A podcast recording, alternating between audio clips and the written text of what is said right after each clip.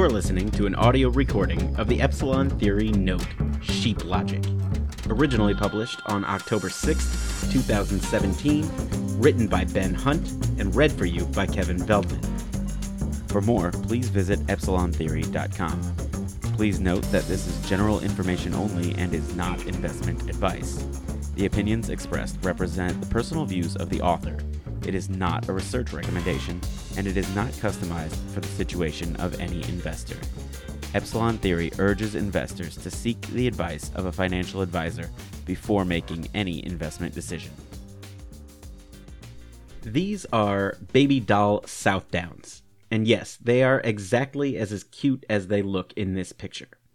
We only have four today on our farm, as sheep have a knack for killing themselves in what would almost be comical fashion if it weren't so sad. We keep them for their so so wool, which we clean and card and spin and knit. It's so so wool because the Southdowns were bred for their meat, not for their fleece, and I can't bring myself to raise an animal for its meat. Well, I could definitely raise birds for meat, or fish, but not a charismatic mammal like a baby doll Southdown. Here's the thing I've learned about sheep over the years they are never out of sight of each other, and their decision making is entirely driven by what they see happening to others, not themselves. They are extremely intelligent in this other regarding way. My sheep roam freely on the farm, and I never have to worry about them so long as they stay together, which they always do.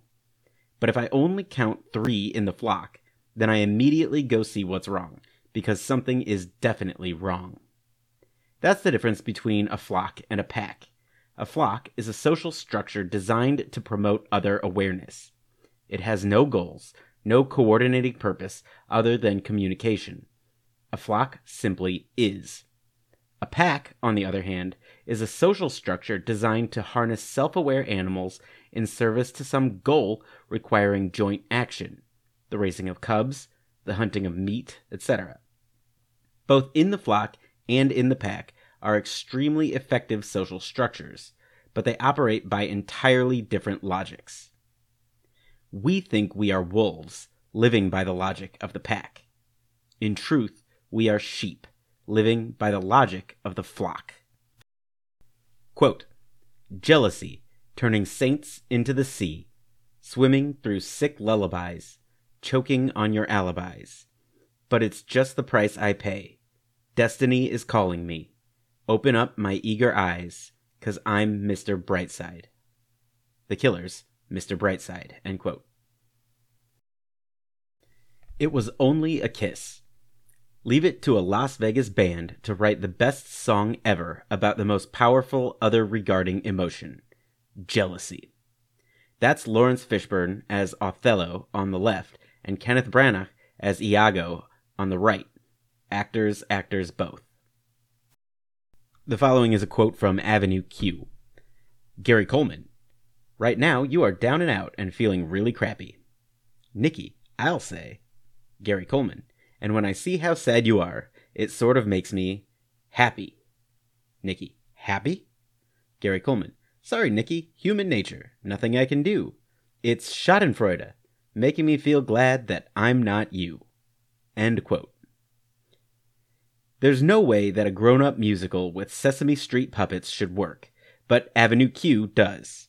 Schadenfreude is my favorite tune from the show, as well as the second most powerful other regarding emotion that drives our world.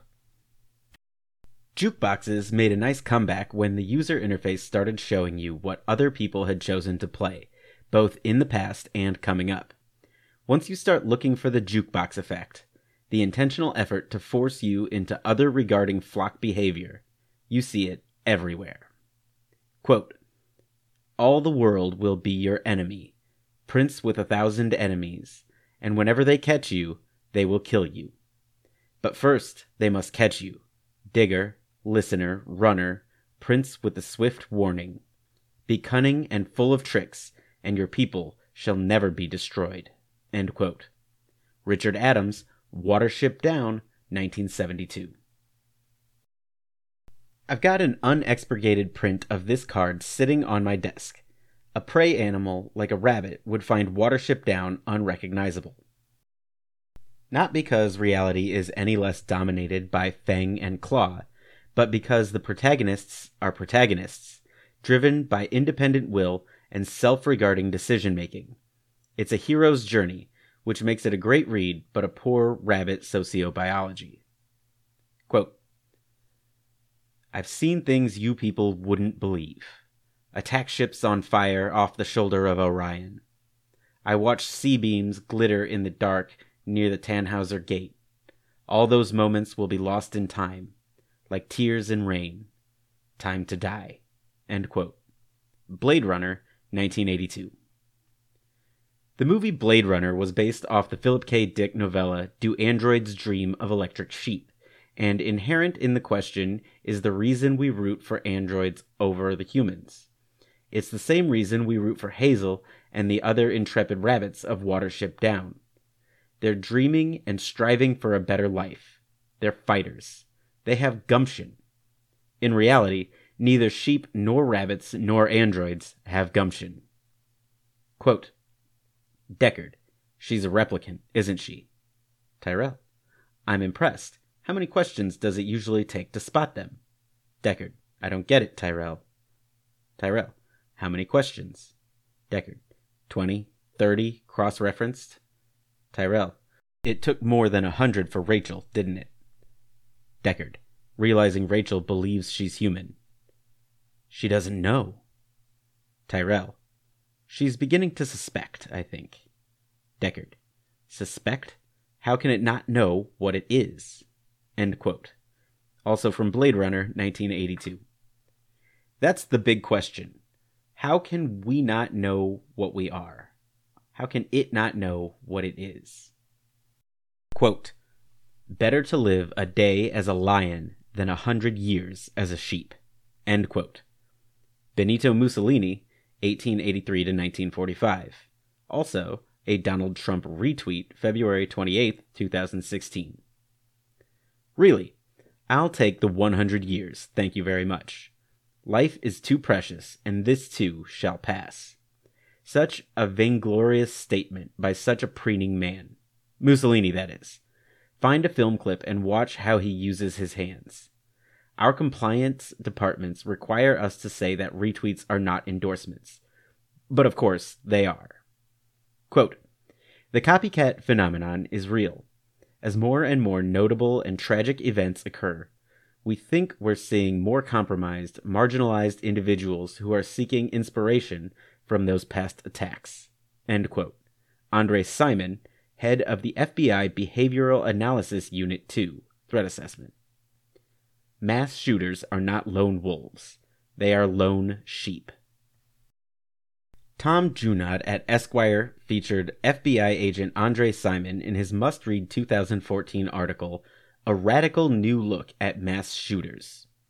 Three years later, and we're still having the wrong debate focusing on gun control rather than mental health and intervention. Why? Because the gun control debate has enormous political efficacy for both the left and the right, where the mental health debate has none. Steve Bannon's fondest dream is for Democrats to make federal gun control a key issue in the 2020 electoral cycle. We are, yet again, being intentionally shepherded by political entrepreneurs into a pernicious competitive game of domestic identity politics. Quote, Behold, I send you forth as sheep in the midst of wolves. Be ye therefore wise as serpents and harmless as doves. Matthew 10:16. There's no domesticated animal species that has had more of a reputational fall from grace than the sheep. To call someone a sheep today is just about the worst insult there is. To call someone a sheep is to call them stupid, and, more pointedly, stupidly obedient and enthralled to some bad shepherd. It wasn't always this way. Jesus isn't insulting you when he calls you a sheep. The point of all those biblical allegories isn't that sheep are stupidly obedient or easily led, but that the healthy life of a willful sheep requires a good shepherd. Ask anyone who actually keeps sheep. Sheep are weird. sheep are evolved to have a very different intelligence than humans. But sheep are not stupid. Sheep are not obedient. And sheep are definitely not easily led. Of course, no one except a dilettante farmer like me keeps sheep today, so all of the old stories about sheep and shepherds have lost their punch. They've all been diminished through the modern lens of sheep as idiot followers. Today, most people dismiss the notion that good shepherds, i.e., individuals with expertise and wise counsel in some difficult to navigate field like, I don't know, investing, exist at all. And they utterly reject the idea that it's actually okay not to have a fully formed and forcefully held opinion on anything and everything. That it's not a sign of personal failure to say, I don't know, and follow another's lead it's not just the media careers and media business models that are built on the notion of the constant hot take, an unending stream of contrarian opinions expressed in the most incendiary way possible, solely for the entertainment value of contrarian opinions expressed in the most incendiary way possible.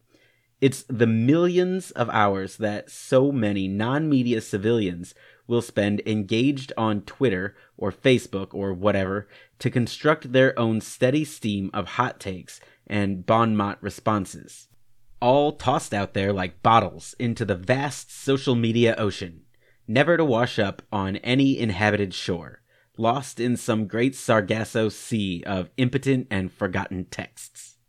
Why? Why does at Rando Blue State lawyer with 45 followers spend the better part of every afternoon thinking about his next brilliant riposte to the latest Republican hot take on Obamacare reform?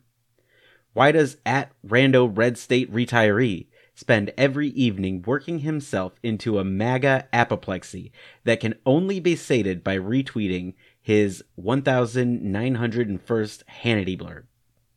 To answer that question, I want to go back to the old stories. I want to share with you what sheep are really like. Sheep are evolved to have a specific type of intelligence, which has the following hallmarks 1. Enormous capacity for other regarding behaviors. Sheep are unbelievably sensitive to what other sheep are doing and their emotional states. If another sheep is happy, i.e., it's found a good source of food, which is the only thing that makes a sheep happy, then every other sheep in the flock is filled with jealousy. There's really no other word for it. And will move in on the good thing. If another sheep is alarmed, which can be from almost anything, as bravery is not exactly a trait that tends to be naturally selected in a prey species, then every other sheep in the flock is immediately aware of what's going on. Sometimes that means that they get alarmed too. As often, though, it's just an opportunity to keep going with your own grazing without worrying about the alarmed sheep bumping into your happy place. 2. Zero altruism and overwhelming selfishness. The most popular misconception about sheep is that they are obedient followers. It's true that they're not leaders.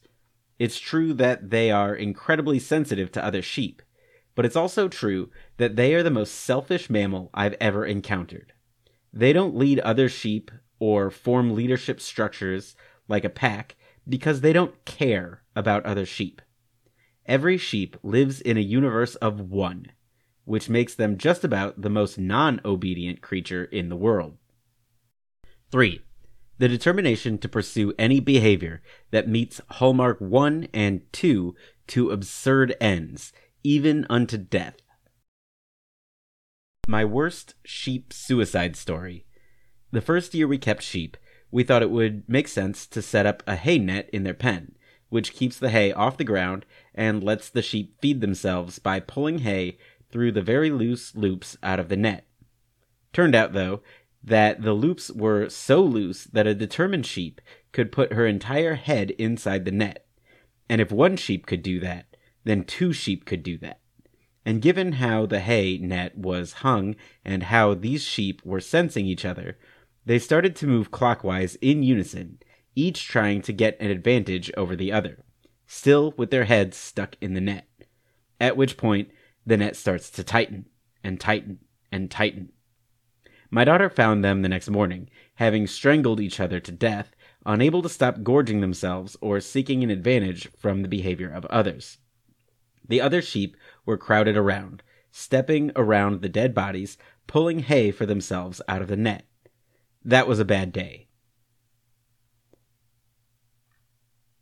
In both markets and in politics, our human intelligences are being trained to be sheep intelligences. That doesn't make us sheep in the modern vernacular. We are not becoming docile, stupid, and blindly obedient. On the contrary, we are becoming sheep as the old stories understood sheep intensely selfish, intensely intelligent, but only in an other regarding way, and intensely dogmatic, willing to pursue a myopic behavior even unto death. Why are we being trained to think like sheep? Because sheep are wonderful prey animals. They pay the rent with their fleece, and when push comes to shove, you can eat them too. Plus, they're not helpless prey animals. Sheep are quite competent and rather self sufficient prey animals, which, from a smart owner's perspective, is really what you want. If sheep were truly docile and stupid, then they'd be way too much trouble to keep. Nope, with sheep you can let them wander around all day and do their thing. Just keep them from killing themselves in some really stupid accident, and you can harvest them for years and years and years. How are we trained to think like sheep? By the rewards we receive from our modern social institutions for other regarding flock behaviors like jealousy, feeling sad when others are glad, and schadenfreude, feeling glad when others are sad, and by the penalties we receive for self regarding pack behaviors like honor and shame. If you've ever kept a pack animal like a dog, you know how clearly they can experience a sense of shame. That feeling when you believe you've let the pack down through your personal failure. Sheep have no shame, not a bit. Shame requires self evaluation and self judgment against some standard of obligation to the pack, concepts which would make sheep laugh if they could. Sheep are enormously other aware, but never other obliged.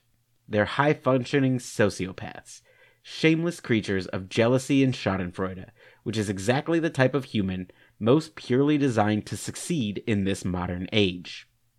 The mechanism for all this sheep training, particularly in our investment lives, is what game theory calls the common knowledge game. Once you start noticing it, you will see it everywhere.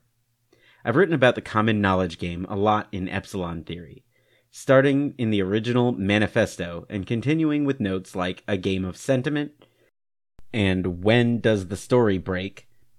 But let's review this core game of sheep logic one more time, with feeling. So here's the classic thought experiment of the common knowledge game the island of the green eyed tribe. On the island of the green eyed tribe, blue eyes are taboo. If you have blue eyes, you must get in your canoe and leave the island the next morning. But there are no mirrors or reflective surfaces on the island, so you don't know the color of your own eyes. It is also taboo to talk with each other about eye color. So when you see a fellow tribesman with blue eyes, you say nothing. As a result, even though everyone knows there are blue eyed tribesmen, no one has ever left the island for this taboo. A missionary comes to the island and announces to everyone, At least one of you has blue eyes. What happens? Let's take the trivial case of the only one tribesman having blue eyes. He has seen everyone else's eyes, and he knows that everyone else has green eyes. Immediately after the missionary's statement, this poor fellow realizes, oh no, I must be the one with blue eyes. So the next morning he gets in his canoe and leaves the island. But now let's take the case of two tribesmen having blue eyes. The two blue eyed tribesmen have seen each other, so each thinks, whew, that guy has blue eyes, so he must be the one that the missionary is talking about. But because neither blue eyed tribesman believes that he has blue eyes himself, neither gets in his canoe the next morning and leaves the island. The next day, then, each is very surprised to see the other fellow still on the island, at which point each thinks, wait a second, if he didn't leave the island, it must mean that he saw someone else with blue eyes. And since I know that everyone else has green eyes, that means, oh no, I must have blue eyes too. So, on the next morning of the second day, both blue eyed tribesmen get in their canoes and leave the island. The generalized answer to this question of what happens is that for any N tribesmen with blue eyes, they all leave simultaneously on the nth morning after the missionary's statement. Note that no one forces the blue eyed tribesmen to leave the island. They leave voluntarily once public knowledge is inserted into the informational structure of the tribal taboo system, which is the hallmark of an equilibrium shift in any game. Given the tribal taboo system, the rules of the game, and its pre missionary informational structure, new information from the missionary causes the players to update their assessments of where they stand within the informational structure and how to choose to move to a new equilibrium outcome. Before the missionary arrives, the island is a pristine example of perfect private information. Everyone knows the eye color of everyone else, but that knowledge is locked up inside each tribesman's own head, never to be made public. The missionary does not turn private information into public information. He does not say, for example, that tribesman Jones or tribesman Smith have blue eyes, but he nonetheless transforms everyone's private information into common knowledge. Common knowledge is not the same thing as public information. Common knowledge is information, public or private, that everyone believes is shared by everyone else.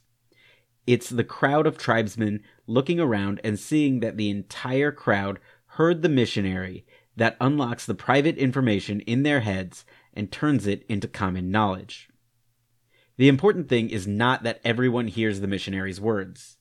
The important thing is that everyone believes that everyone else heard the missionary's words, because that's how you update your estimation of everyone else's estimations. Why didn't that blue eyed guy leave the island? I know he heard the news too. Hmm. But that must mean that he too saw a blue eyed guy. Hmm. Oh, snap. The power source of the common knowledge game is the crowd seeing the crowd, and the dynamic structure of the common knowledge game is the dynamic structure of the flock. There's no purposeful objective that animates a flock the way it does a pack, which is why you famously have people describing the madness of crowds. But it's not madness, and it's not chaos either. A crowd is the communication mechanism for the common knowledge game, with clear rules and strategies for playing and winning. Understanding the common knowledge game has been the secret of successful shepherds since time immemorial, in business, politics, religion, any aspects of our lives as social animals. The only difference today is that technological innovation provides a media toolkit for modern shepherds that the shepherds of the old stories could only dream of. This is why sitcom laugh tracks exist. This is why performances, whether it's an NFL game or Dancing with the Stars, are filmed in front of a live audience.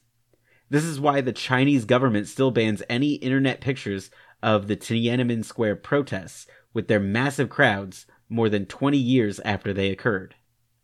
This is what John Maynard Keynes called the newspaper beauty contest, which he believed and demonstrated was the secret to successful investing throughout the 1930s. This is how Dick Clark built a massive fortune with American Bandstand. He didn't tell Middle America what music to like. He got a crowd of attractive young people to announce what music they liked. It's got a good beat and you can dance to it. I give it a 94, Dick and Middle America took its cues from that. Not only is that all you need to motivate sheep, it's far more effective than any efforts at direct influence. This is why executions used to be held in public, and why inaugurations still are. This is why Donald Trump cared so much about the size of his inauguration crowd. This is why he's always talking about the viewership and ratings of his televised appearances. Trump gets it. He understands what makes the common knowledge game work. It's not that the crowd believes, it's what the crowd believes that the crowd believes. The power of a crowd seeing a crowd is one of the most awesome forces in human society. It topples governments. It launches crusades. It builds cathedrals. And it darn sure moves markets. How do we see a crowd in financial markets? Through the financial media outlets that are ubiquitous throughout every professional investment operation in the world the Wall Street Journal, the Financial Times, CNBC, and Bloomberg. That's it. These are the only four signal transmission and mediation channels that matter from a financial market common knowledge game perspective, because everyone knows that we all subscribe to these four channels. If a signal appears prominently in any one of these media outlets, and if it appears prominently in one, it becomes news and will appear in all, then every professional investor in the world automatically assumes that every other professional investor in the world heard the signal. So if famous investor X appears on CNBC and says that the latest Fed announcement is a great and wonderful thing for equity markets, then the market will go up. It won't go up because investors agree with famous investor X's assessment of the merits of the Fed announcement. The market will go up because every investor will believe that every other investor heard what famous investor X said, and every investor will be forced to update his or her estimation of what every other investor estimates the market will do. It doesn't matter what the truth with a capital T is about the Fed. It doesn't matter what you think about the Fed. It doesn't matter what everyone thinks about the Fed. What matters is what everyone thinks that everyone thinks about the Fed. That's how sheep logic, aka the common knowledge game, works in markets. So, who owns us market sheep? The controllers of any common knowledge game are the missionaries, and the eternal missionaries are the political executive and the market sell side. Politicians and brokers have understood the power of this game for thousands of years, which makes the street and the White House the constants as you examine the history of American sheepification. But they're not the most powerful missionaries of the modern age. No, that honor goes to our central bankers, relative newcomers to the game, but quick studies all the same. In his latest Jackson Hole address, Ben Bernanke extols the virtues of their communication tools, carefully constructed media messages designed to alter investor behavior. Messages that he says have been their most effective policy tools to date. Interest rates may hit a lower bound of zero, and asset purchases may lose their punch, but investors can always be guided. The architect of this new and powerful toolkit? Vice Chair Janet Yellen, Natch forward guidance, and what the Fed calls communication policy are the very definition of missionary statements, and our utter absorption in what everyone believes that everyone believes about the Fed's impact on markets is sheep logic. Think that the Fed will go back to their old taciturn ways, content to let their actions speak louder than their words? Think again. Here's Ben Bernanke again, this time in his final speech as Fed chair. Quote, the crisis has passed, but I think the Fed's need to educate and explain will only grow.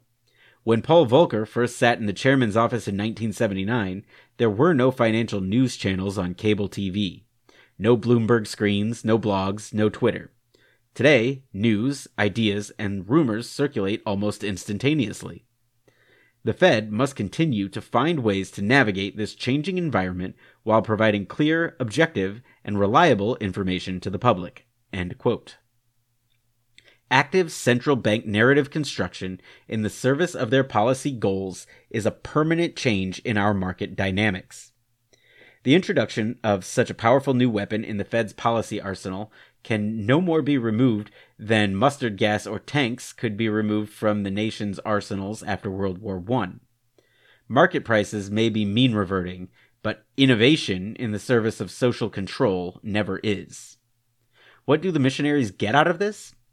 What's our equivalent of wool and mutton? It's low volatility. It's the transformation of capital markets into a political utility, which is just about the greatest gift that status quo political interests can ever imagine. When Donald Trump and Steve Mnuchin talk about the stock market being their report card, they're just saying out loud what every other administration has known for years. Forget about markets. Our entire political system relies on stocks going up. If stocks don't go up, our public pension funds and our social insurance programs are busted, driving our current levels of wealth inequality from ridiculously unbalanced to Louis XVI unbalanced. If stocks don't go up, we don't have new collateral for our new debt. And if we can't keep borrowing and borrowing to fuel today's consumption with tomorrow's growth, well, that's no fun, now is it? The flip side to all of this, of course, is that so long as stocks do go up, nothing big is ever going to change. You say you want a revolution? You're a MAGA guy and want someone to drain the swamp? You're a Bernie bro and want the rich to pay their fair share? Well, good luck with that, so long as stocks go up. It's a very stable political equilibrium we have today, full of the Sturm and Drang to provide a bit of amusement and distraction, but very stable for the haves. And that brings us back to at Rando Blue State Lawyer and at Rando Red State Retiree, fighting the good fight on Twitter or Facebook or wherever, speaking their truth to their audience of dozens.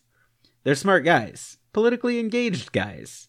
They're angry about the mendacity of the other side. In another day and age, they'd slam the newspaper down on the table and tell the dog what a fool that darn Truman was. Maybe write a strongly worded letter to the editor. But today, they are consumed by this modern equivalent of writing a letter to the editor. They are immersed in a world of the constant hot take, morning, noon, and night. Why? Because common knowledge game because they see a crowd responding to a crowd and they are hardwired to join in because it makes them feel good about themselves because they've been turned into other regarding sheep even as they think they're being self-regarding wolves in the same way that the modern story of what it means to be a sheep docile obedient stupid is totally wrong so is the modern story of what it means to be a wolf we think of a wolf as the epitome of rapacious independence, but wolves, like all pack animals, are far less independent and far less greedy than your average sheep. Unlike sheep, wolves can act outside of their group because they're not consumed by other regarding behavior, but those actions are ultimately in service to the pack. A sheep always acts within its group, but it's never in service to the flock, only its own needs. Look, I'll admit that I'm talking to myself as I write these words. I spend way too much time on Twitter, justifying it to myself in any number of ways, when in truth, it's the functional equivalent of a meth habit. At least it's not as tough on the teeth.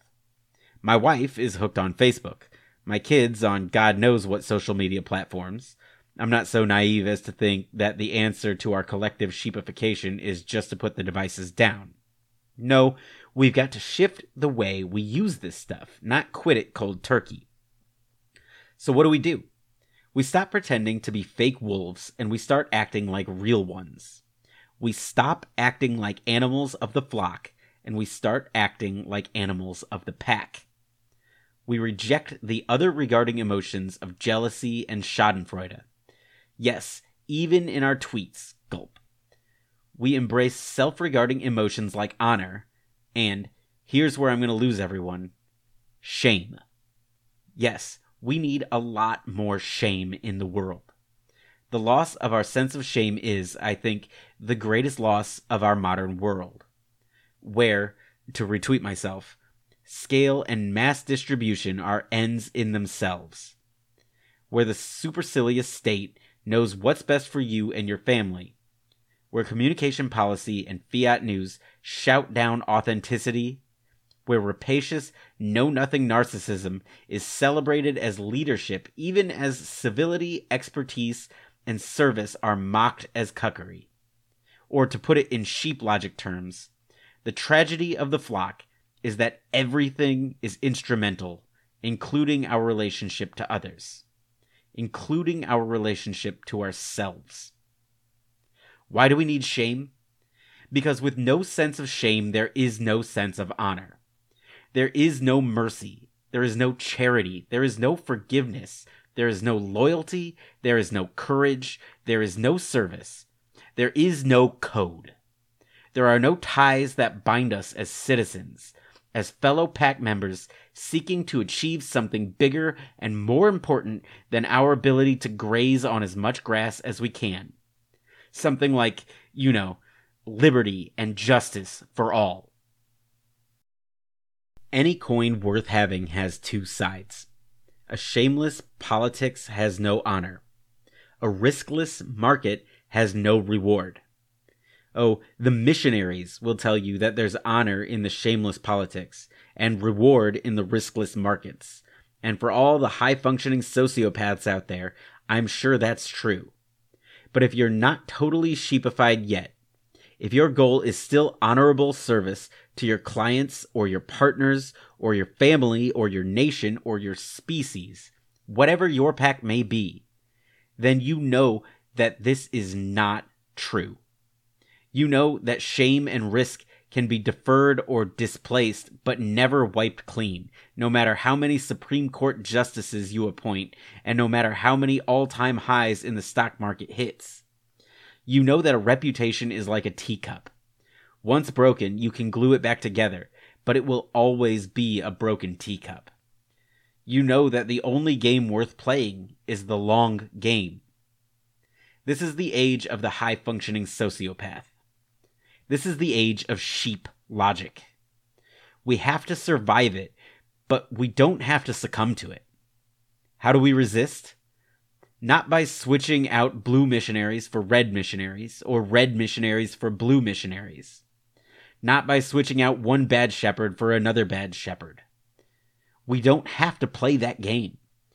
We resist by changing the system from below by carving out local spheres of action where we are relentlessly honorable and charitable, relentlessly unsheeplike. We resist by making America good again, one pack at a time, which is a hell of a lot harder than making America great ever was. We resist by doing right by our clients, even if that means getting slapped around by supposedly riskless markets and shameless politics even if that means losing clients, even if that means losing our jobs. A good shepherd once said that whoever shall smite thee on thy right cheek, turn to him the other also. Of course, I also knew a good dungeon master who said that being lawful good didn't mean being lawful stupid, and turning the other cheek always seemed to be kinda stupid to me, kinda sheep like. But then I started keeping sheep and my perspective changed. Sheep would never turn the other cheek, but a wolf would. A wolf would take a hit for the pack. It's the smart play for the long game. As wise as serpents, you might say. It's time to be wolves, not as devourers, but as animals that know honor and shame. It's time to be wise as serpents and harmless as doves. It's time to remember the old stories. It's time to find your pack. For more, please visit epsilontheory.com. Please note that this is general information only and is not investment advice. The opinions expressed represent the personal views of the author. It is not a research recommendation, and it is not customized for the situation of any investor. Epsilon Theory urges investors to seek the advice of a financial advisor before making any investment decision.